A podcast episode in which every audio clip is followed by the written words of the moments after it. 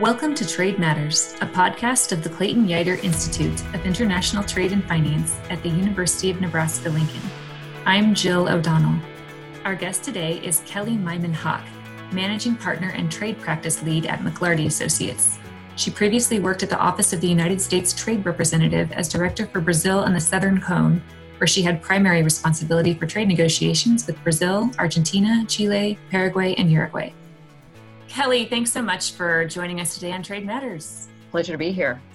All right, let's talk about USMCA, something you mentioned you're doing a lot of work on right now as preparations are being made for this agreement to enter into force on July 1st. Um, as you know very well, this was always going to be complex for the auto industry given more stringent auto rules of origin, including a first of its kind labor value content provision but now it seems like an especially heavy lift for the auto industry because the COVID 19 pandemic has really disrupted the highly integrated North American supply chain in the auto industry and other industries as well. But we've seen auto industry representatives in all three countries US, Mexico, Canada ask their respective governments to delay the auto rules entry into force. Members of Congress have made a similar ask to the US Trade Representative's Office and even a private sector advisory group to the Customs and Border Protection um, has also um, made a similar uh, recommendation that this be delayed in terms of how it impacts the auto industry when it enters into force. So, all that to say, what is your view of whether July 1st is really a realistic timeframe for USMCA to enter into force, or is there a strong case to be made for delaying implementation? Well, at, at, this point, and thanks for the question, this is the million dollar question is entering into force. And at this point, uh, July 1 is go date. Uh, according to USMCA, uh, you know, once all three countries have notified, um, you know, you're you're good to go after that that kind of 60 day plus a few days time period uh, that that the agreement uh, stipulates.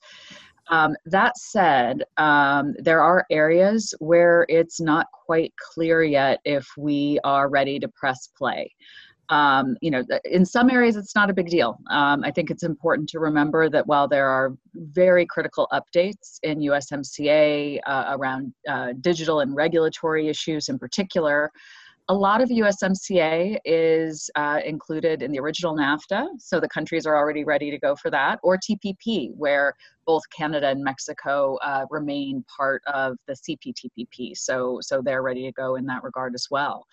Um, but if we're talking about autos or we're talking about um, not just the labor component of rules of origin for autos that you referenced, um, but also the rapid response mechanism, which is a special uh, dispute settlement mechanism that allows for investigations on a factory by factory, company by company basis.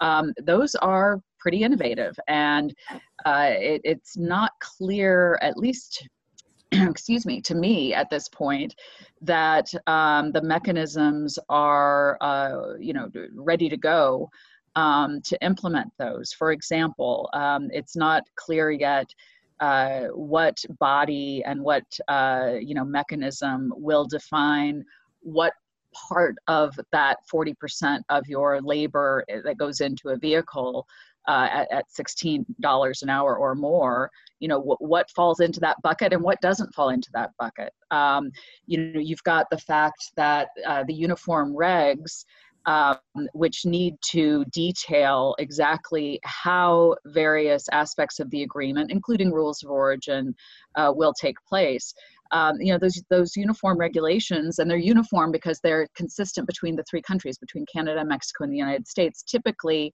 uniform regs are developed over a period of time and the countries consult about it and there's public comment periods and you know that would be a more typical course. At this point we've got entry into force a mere weeks away and we have not yet seen the uniform regs.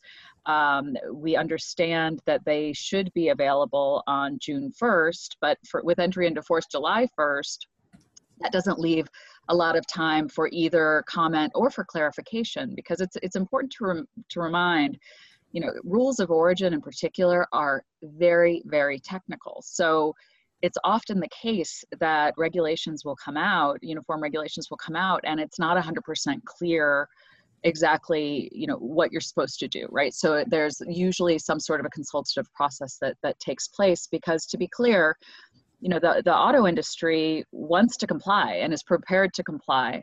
Um, I think the issue is um, that there's, I think, an understandable uh, nervousness around how they can be ready to comply as soon as July 1st um, when these uniform regs aren't available and when they, in great measure, the battle they're fighting in the day to day is not preparing for USMCA implementation. It's dealing with essential and non essential industry determinations in all three countries uh, Canada, the United States, and Mexico that touch the auto industry due to COVID 19. Um, no one in any sector right now uh, is operating as business as usual. I mean, everyone has had to alter their their uh, their their business models, uh, the way that they operate, the way that they manufacture due to COVID, and so it's incredibly difficult to take on that task of compliance. Um, you know, while you're while you're having to manage you know a pandemic it goes without saying so um, so I, maybe i'll just leave it there for any follow-up questions yeah, sure. So you know, there's there's a lot of focus here on the auto industry um, because that was just a major portion of the agreement where um, the rules became more stringent um, that the auto industry had to comply with. I mean, there were auto rules of origin in NAFTA, but these are more stringent here in USMCA. Um, is there a way for parts of the agreement to go forward without, um, uh, while still giving the auto industry more time to, you know, regain its footing after this pandemic or um, just have more time to figure out uh, how they're going to deal with the you know developing the uniform regs that the three countries are working on or how they might prepare themselves to comply yeah how they can actually come into compliance which right. again is the mm-hmm. goal mm-hmm. right i mean I, I think that you know the good news is um, that all of the parties involved from all three countries want this to be successful so i think that that's that's a good starting point um, and yes, I do think there's a case that could be made for phasing in um, the autos piece for sure, and perhaps elements of the labor piece as well. Um, just to be sure that this is successful. And you, you did see both uh, the US and Mexico come out with transition regimes um, that, you know, you auto companies can ask for uh, a, you know a delay in their implementation. What worries me about that, and that's and that's great, that shows some flexibility. But my concern is that I have not seen anything that would guarantee that you would not suffer the the duty penalties if you are not in compliance by July one. In other words, you know if if it's a yes, you've got time to, to transition, but during that transition time, you're going to have to pay the duties uh, as though you were not in compliance with USMCA or NAFTA um, then it's a bit symbolic, right? So I think that is the certainty, particularly in this, you know, uniquely uncertain time economically. That is the certainty that that, that companies are looking for. Um, and and I think you know on the the you're asking about autos, but on the labor piece as well. I guess I would argue, you know, there were more Democratic votes for USMCA than any trade agreement in history. And a huge reason for that was because of this rapid response mechanism, this, this that would allow for petitioners to look uh, and investigate, um, look at factories on a factory by factory basis, and, and and be sure that they're in compliance with certain labor standards. That was a big deal, and the U.S. labor movement was uh, was and is excited and proud to have that as part of an agreement. I would hate to have us rush to implement and not have the panel's fully decided not you know frankly i even think about how do you even go and investigate a factory right now when right. curtailed as it is you know so i just think there's a lot of open questions and um, you know just looking at it as i sit in washington i unfortunately have to look at things from a political perspective more than i might want to but um, but you know both republicans and democrats want that piece to be successful because that's what allowed democrats to to to confidently vote for the agreement in great measure so i do hope that as we near the july 1 date that there'll be some some real thought given to uh, how we can be sure that that these most innovative pieces of USMCA come together in a way that that that can make everyone you know feel like we've we've put together something that's going to be an enduring success and a model going forward.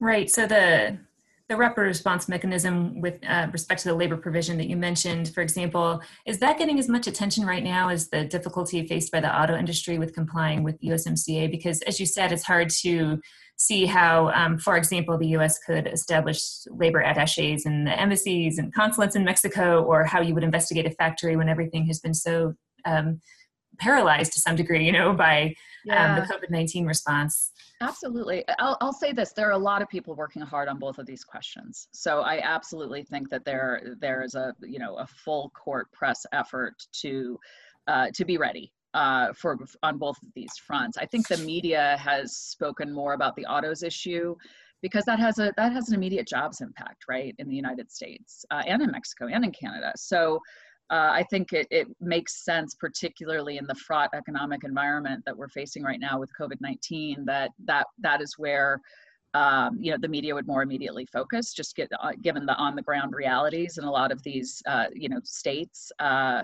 U.S. Uh, states and Mexican states and Canadian provinces, uh, you know, there's there's going to be a real impact if this uh, doesn't go smoothly. And uh, so I think that's why you're just hearing about it a bit more. But there's a lot of work going on on both fronts.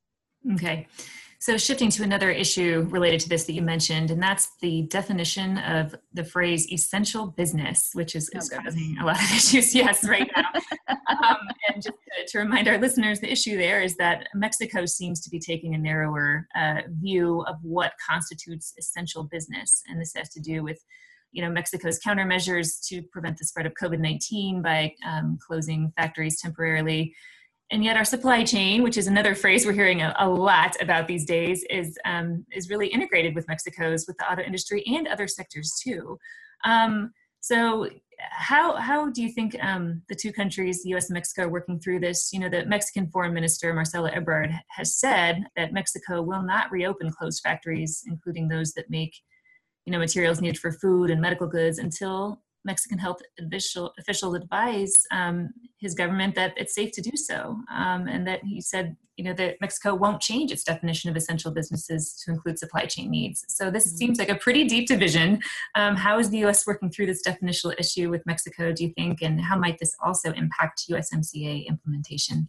Yeah, you know, this is playing out in the day to day, literally. And I think that what you're seeing on the essential, non essential question, which is probably what I'm spending about at least 50% of my time on right now. Hmm. Um, it, you're seeing how challenging dealing with an unprecedented health situation like we have right now, how challenging that can be in a federal system. Um, we're seeing that here in the United States, where different states are looking at uh, openings in different ways, whether you're talking about manufacturing or in Nebraska, the meat packing plants, um, you know, or in Mexico, the, you know, auto parts. Uh, so I, you know, the, and, and their states have also looked at this in different ways. You also have very different prevalence rates um, going from state to state. So for example, in Nuevo Leon, uh, where Monterrey is. Monterrey is one of the big industrial centers in Mexico. Their prevalence rates are actually quite low.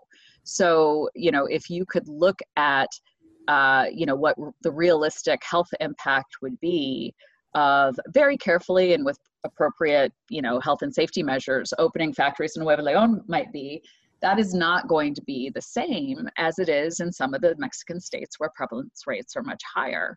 So, um, you know, I, I, think that this is um, a great example of uh, you know making policy uh, you know as we go um, because it is an unprecedented situation. This isn't something that we've had to face before uh, and because of that it's something you you wouldn't even think about considering um, you know in a trade agreement like usmca you know i will say this um, what one of the most lasting impacts of the covid-19 uh, crisis has been is thinking does it make sense for us to have our supply chains as far flung as they are to be sourcing as much as we are from china?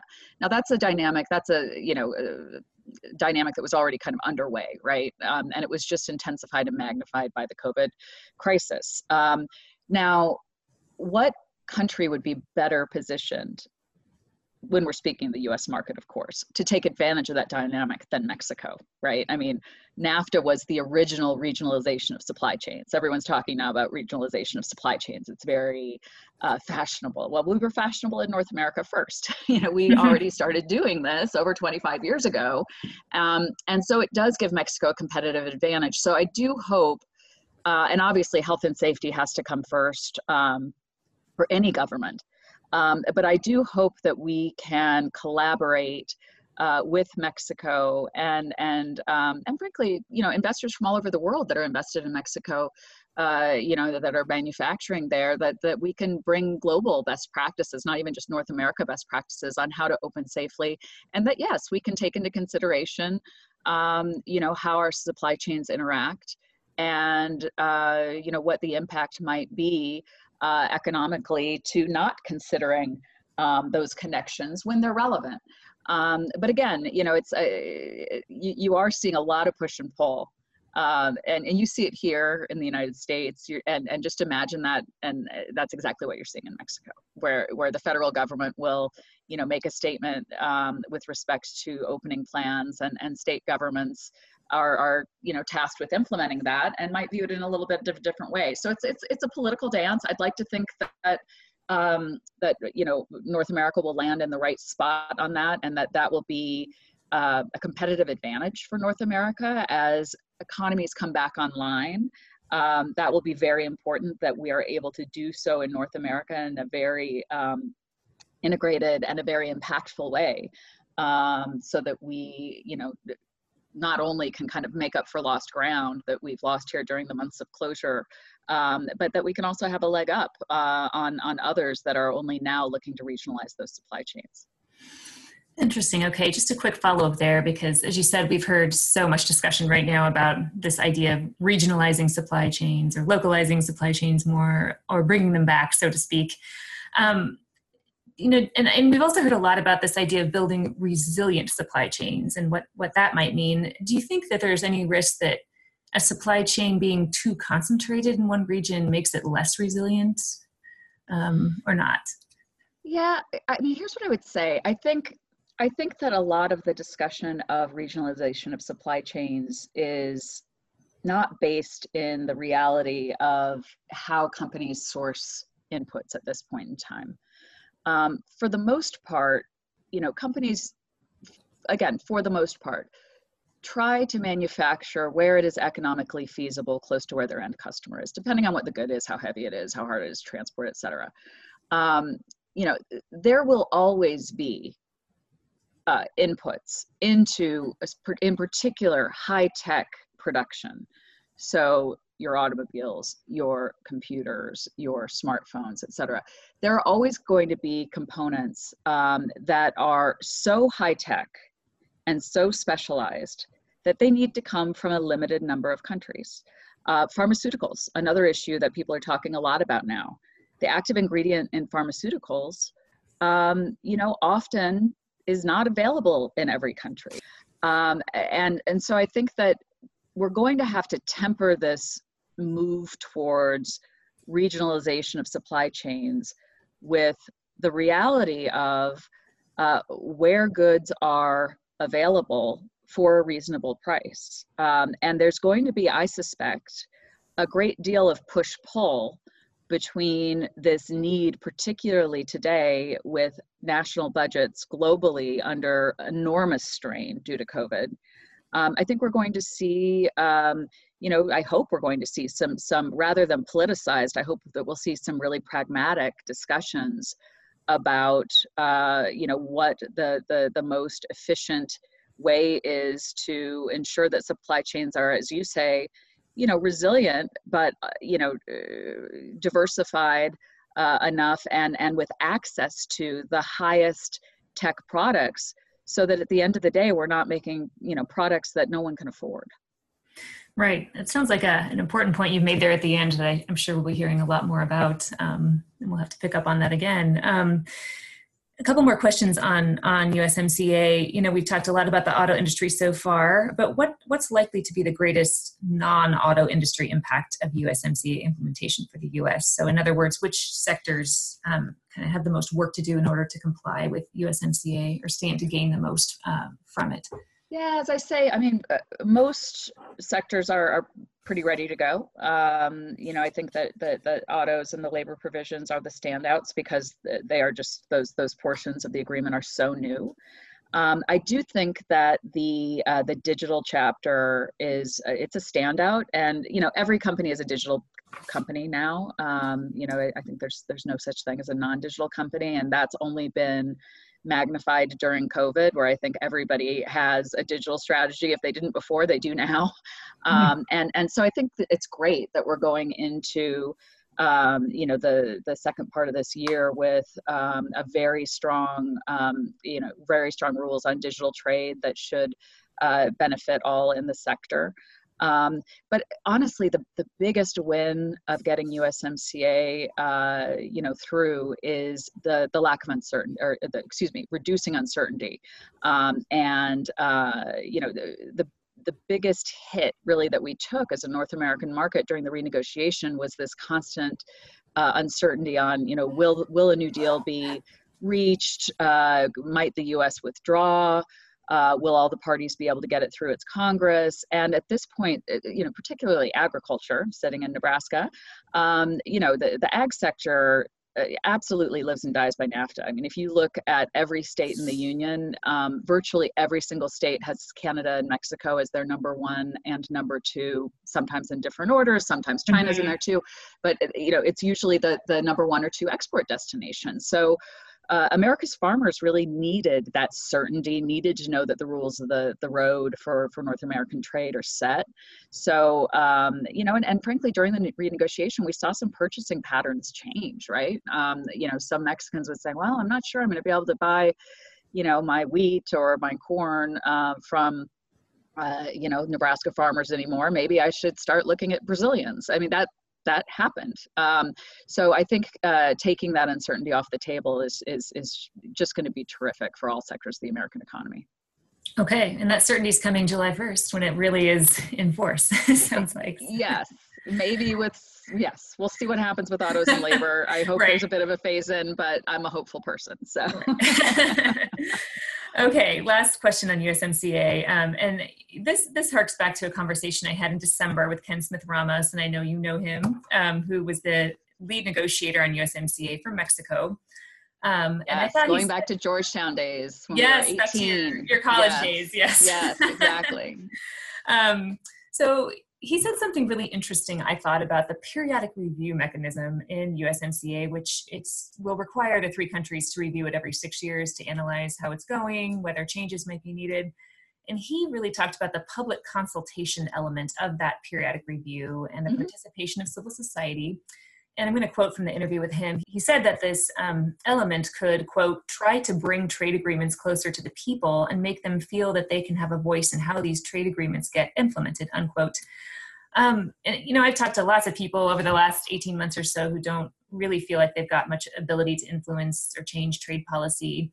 So, do you foresee, through the USMCA periodic review mechanism, um, do you foresee that as, as being a conduit for any person to truly have a voice in U.S. trade policy beyond the usual players? Will this really be a, a meaningful mechanism for public input? Yeah, I I love Ken, but I don't think we need the public consultation. I, mean, I don't think we need the the the mechanism, the check-in mechanism to do that. I mean, I've I worked at USTR.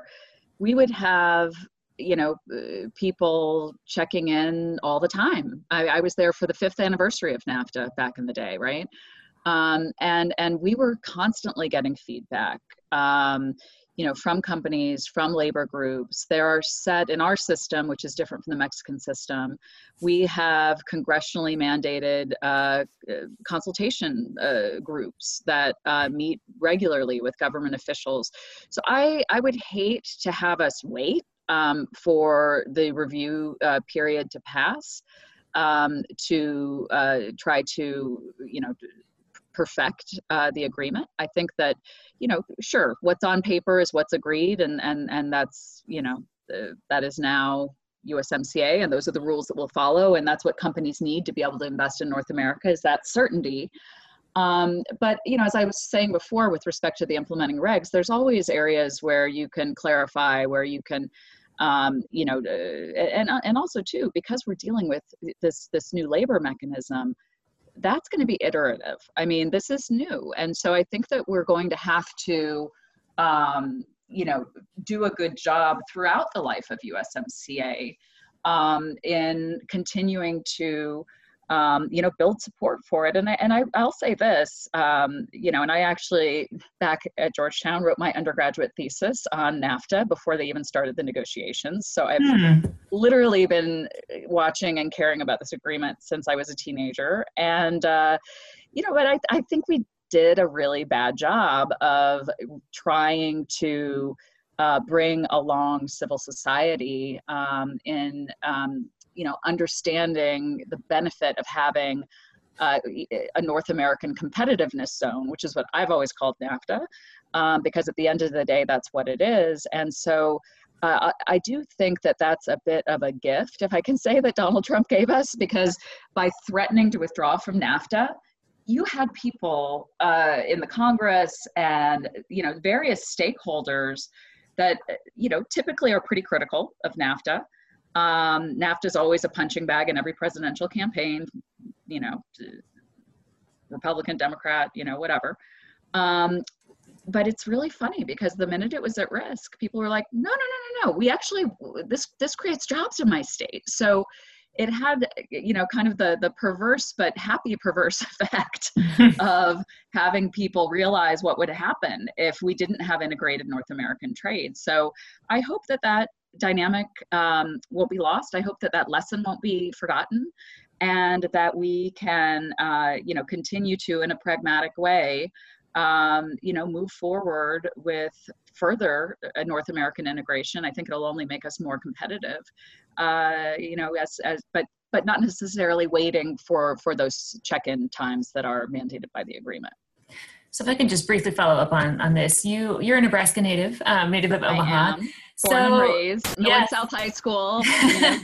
got to give got to give a shout out for the uh, the uh, the high school there. There you go, Millard South. Um, so, you know, if you were talking to a group of, let's just say, Nebraska agriculture producers, and um, you know, they told you they just they don't feel like their voice matters necessarily or that they have a, an effective way to, to make their voice heard on trade policy what would you tell them to do well i think um, farmers ha- have i think a great opportunity to be a voice for not just their sector but for the country on the importance of uh, trade the importance of having reliable, consistent export markets that you can plan around, knowing what seed you need to put in the ground because you know that either in Mexico or China or Europe, uh, there will be a buyer on the other side.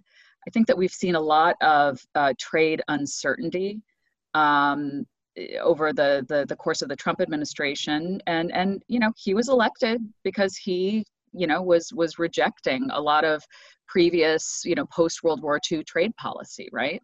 Um, we're a democracy. That's meaningful. Um, so I say this uh, not necessarily in a critical way, but in a fact-based way.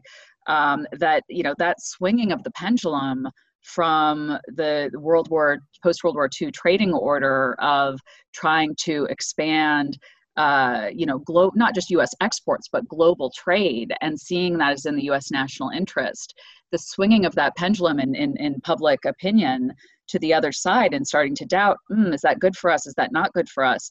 I, I think that you know the loudest voice I would hope in this debate would be the sector that benefits the most in the U.S. economy from exports, and that is agriculture. So um, there are a number of you know organizations, uh, you know, from the Farm Bureau to you know corn growers i mean you know every practically every uh, crop has a, has an organization that represents its interests mm-hmm. uh, you know in washington we we love our organizations right um, but I, you know i think that there are a lot of opportunities to raise the voice um, and, and one of you know actually with the passage of usmca one of the most um, you know compelling groups that fought for it was called farmers for free trade they did a great mm-hmm. job and uh, i actually they had an rv that was uh, you know wrapped and you know said farmers for free trade and had pictures of farmers and corn and stuff on the side it was really cool and i was um, I was upset because I wanted to uh, ride around in the RV when they were in Nebraska, and it didn't work out with my work schedule. But um, but you know, long way to say that you know, grassroots matters too. I mean, this is this is something um, that I do think um, you know, no one understands the need to trade more than a farmer, and so I, I think that finding ways either as individuals you know with your represented uh, your representatives and senators uh, local officials. Um, you know, it, it all matters. And and honestly, there, it's it's a, an important part of education because not everyone you know, if you're not from Nebraska, like I am, you know, maybe you don't understand the agricultural sector. So I think mm-hmm. it's a, it's an important role that the American farmer has to play, and that a university like University of Nebraska has to play as well. All right, thanks, Kellie. Let's shift for just a few minutes to Brazil before we close out here. Um, you have done a lot of work um, in Brazil and U.S.-Brazil trade. Yep. Uh, U.S. Uh, the U.S. and Brazil are reportedly aiming to conclude an agreement um, on trade um, sometime before the end of 2020. And this is not a comprehensive trade deal, to be clear. It's not focused on tariffs, but focused rather on, quote, trade rules, transparency, trade facilitation, and good regulatory practices. That can sound a little arcane. So if you could break that down just a little for us and explain, you know, what you would see as the potential big wins coming out of a limited uh, trade deal like this. Yeah, no, I, th- I think that it's I think it's a positive that we're talking with Brazil. I mean, it's um, we've always had a difficult trading relationship because there have been issues that are very very important to the United States to include in a comprehensive agreement. Uh, like intellectual property, um, you know, uh, services, uh, government procurement, et cetera um, that the Brazilians just weren't that interested in, in discussing. Um, you know, I should I should say that what they're talking about discussing now, while it's a limited deal, it's a limited non-tariff deal, is what they're talking about because uh, under Article One of our Constitution, um, the the Senate and House, uh, you know, the Congress have uh, responsibility over tariffs. Mm-hmm. Um, so this is an agreement that um, will be going forward um, you know, without needing congressional approval, because it really does just address those rules that you're talking about. Mm-hmm. Um, and you know, I I get it that regulatory issues don't sound super sexy, but when you're doing business in a overseas market, uh, it's so important to have uh, reliable timeframes. You know, how long will it take for the regulatory approval for my innovative corn seed to be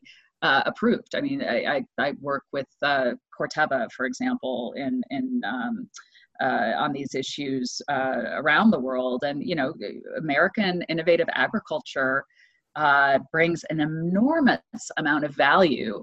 Uh, not just to the American economy, but also to farmers around the world.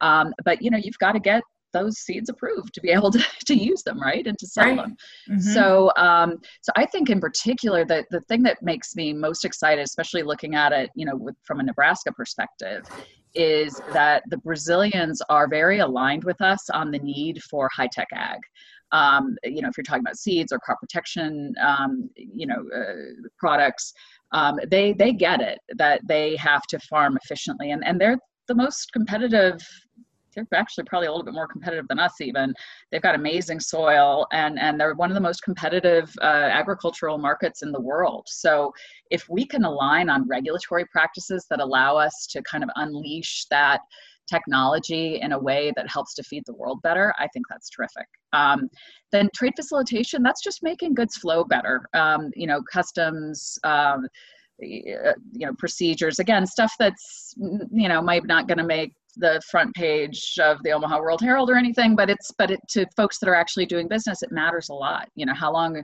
is it going to take for my goods to get uh, through customs, and am I going to be able to get it to my end customer in time uh, for their factory to stay open? Um, you know, those are all. It's it, it kind of harkens back a little bit to your question on the essential non-essential uh, factory determinations in Mexico. I mean, you you know, companies need to know when their goods can get to their facilities so that they can plan. And uh, hopefully, the rules that we come up with between the United States and Brazil over the course of this year, it's an ambitious time frame given everything that's going on, but I think it's doable, and uh, and hopefully it'll uh, it'll lead uh, to to positives on both sides. All right. Um, you know, you've been involved deeply in, in trade and including US Brazil trade and economic relations throughout your career. So I'd like to ask you a big picture question um, particularly when it comes to agriculture. Brazil's an agriculture powerhouse, of course. Um, farmers in Nebraska know that very well. Um, how have you seen this overall US Brazil trade and economic relationship evolve over the time you've been working on these issues, particularly when it comes to agriculture? What things, for example, have improved and what remains really challenging? Yeah, I mean, I think I think the collaboration on biotech has has been uh, you know a plus, as I said before. Uh, that's definitely there's always more we could do, but it is an area where we have good dialogue. Uh, is is on the issue of agricultural technology. Um, I mean, what, what, the Brazilians would love to do, and this has been an impediment, frankly, at the World Trade Organization to us, you know, coming up with any sort of a global deal, frankly, um, you know, on on, on trade um, what something that really frustrates the Brazilians is the level of agricultural subsidies and domestic supports in the United States and in Europe. Um, you know, from a Brazilian perspective, they say, okay, you know, we're efficient without subsidies you're efficient, but you get heavily subsidized or you have domestic supports. Um, and, and, and Brazil, you know, it's a, still an emerging market, right? It doesn't have the budget to be able to, to do anything of the nature of the, you know, uh, the CAP, uh, the Common Agricultural Policy in mm-hmm. Europe or, or our programs here in the US. So that's, that's always going to be a burr in the side, right? Um, uh, just because those programs, I don't need to tell you, as you sit there in Lincoln, are, you know, uh, sacrosanct here uh, in American politics. Um, and uh, obviously, uh, over the course of the trade war with China, and and now, uh, you know, farmers getting hurt by uh, COVID nineteen, um, that level of support from the federal government has only increased, right? So. Um, you know that's something that I think on ag in particular will always be kind of dangling out there with Brazil. Um, but you know, I think with any trade trading partner, it's important to try to focus on where you can make progress and where you can't. Um, and certainly, particularly coming off of the economic downturn that we're all facing around COVID, um, this is not a good time to talk about subsidies. mm-hmm. okay, so no no prospects probably on the horizon for a truly comprehensive FTA with Brazil, which no. I suppose would would that run into its membership in Mercosur? That would probably open up a whole different set of issues. It opens up a whole different set of issues. And, and I'll say this the Trump administration has been more open than previous administrations to doing mini deals. I mean, if you look mm-hmm. at the mm-hmm. deal that they did with, with Japan, for example, right. you know, it, it was nowhere near comprehensive. Um, so you know it's it's it's kind of a, a new day when it comes to you know what you actually can call a trade agreement, uh, you know, in Washington terms. Um, mm-hmm. So I, I think we should just keep talking with Brazil and see how far we get. All right, we'll be looking at that later throughout the course of this year too. Okay, Kellie, the last question, and I ask this of every guest on the show, is what have you read lately about trade? And I know you read a lot about trade because I've heard you talk about it before. Um, but what have you read lately about trade that's been particularly striking to you? Well, the, the two books that I uh, have read this year on trade, um, I'll, I'll, recommend both of them, uh, but folks can decide which one is their speed. so, mm-hmm. um, uh, one which is a lighter read is Trade is Not a Four Letter Word uh, by Fred Hochberg. Uh, I actually did a, a, plug for the McLarty Associates podcast. I did a, an interview with Fred uh, talking mm-hmm. about his book a, a few weeks ago. Um, and it does a really good job of breaking down complex uh, because trade policy is arcane, right? I mean, mm-hmm. uh, it's it's not something um, you know that you're going to just like pick up light reading about. But this actually is light reading. He makes it fun. He talks about uh, a number of items, uh, you know, from a college degree to Game of Thrones to uh, a taco bowl to a banana and, and talks about you know how those services and goods represent uh, you know global trade um, so it's a lighter look. It's a lot of fun. Um, one that I loved, but you need to be a really hardcore trade nerd to get into this one, is uh, Clashing Over Commerce by Doug Irwin. Yes. Um, and it's this thing is like the Manhattan phone book. It is really thick. Um, and it, uh, but it goes through American history all the way back to revolutionary times completely through the optic of trade policy. I mm-hmm. loved it. It was a, tr- a true page turner for me. And the thing that I liked the most about it is that, you know, we've been going through, as I was talking about before, such uncertain times when it comes to trade policy. And there's been so much trade policy uncertainty. And you know there uh, you know a lot of folks that are in my little kind of trade nerd ecosystem you know lament oh you know this is the worst of times and we're turning away from the post world war ii trading system and and you know we're becoming protectionist and oh no and you know some of that may be true um, but what was really great about this book to me is that you know if you look at various chapters of us history it's always been this pendulum right between you know those who need to export, those farmers we were talking about before, and folks that are, are worried about foreign competition. This is something that literally goes back to you know the boston tea party it goes back to the civil war i mean this is there there have been moments in our history where we've had these inflection points right so I found that somewhat comforting to think that, you know, the moment that we're at right now on trade policy, it may seem really complicated. And there are days that I want to beat my head against the wall, but um, this is all part of, you know, the American story. And part of our challenge is going to be to, to get these policy prescriptions right in the next chapter. Thank you, Kellie. You know, I do have Questioning Over Commerce as well. You can take it at your own pace. but it's, it's, a really useful reminder, though, that um, trade has always been hard. Um, and I did, always Yes, always. And I did listen to your podcast as well with Fred Hochberg on the book Trade is Not a Four Letter Word. That was a really fun listen as well. So recommend. Yeah, Fred's a blast. Yeah, yeah, it was a good time. It was a good time. Well, Kellie, thank you so much for joining us on the podcast today. Thanks for sharing your time and insight. This has been really useful and really enjoyable. No, well, Jill, thank you. This has been a lot of fun, and I love any any excuse to get back to my Nebraska roots and. Uh, uh, both of my parents and my sister went to University of Nebraska, so even though I didn't go there, I feel like I've got you know some some Husker link there. Uh, so uh, just a lot of fun to be here with you today. That's it for this episode of Trade Matters. Thanks for listening, and a big thank you to Bryce Duskett and JC Toman for helping produce this podcast.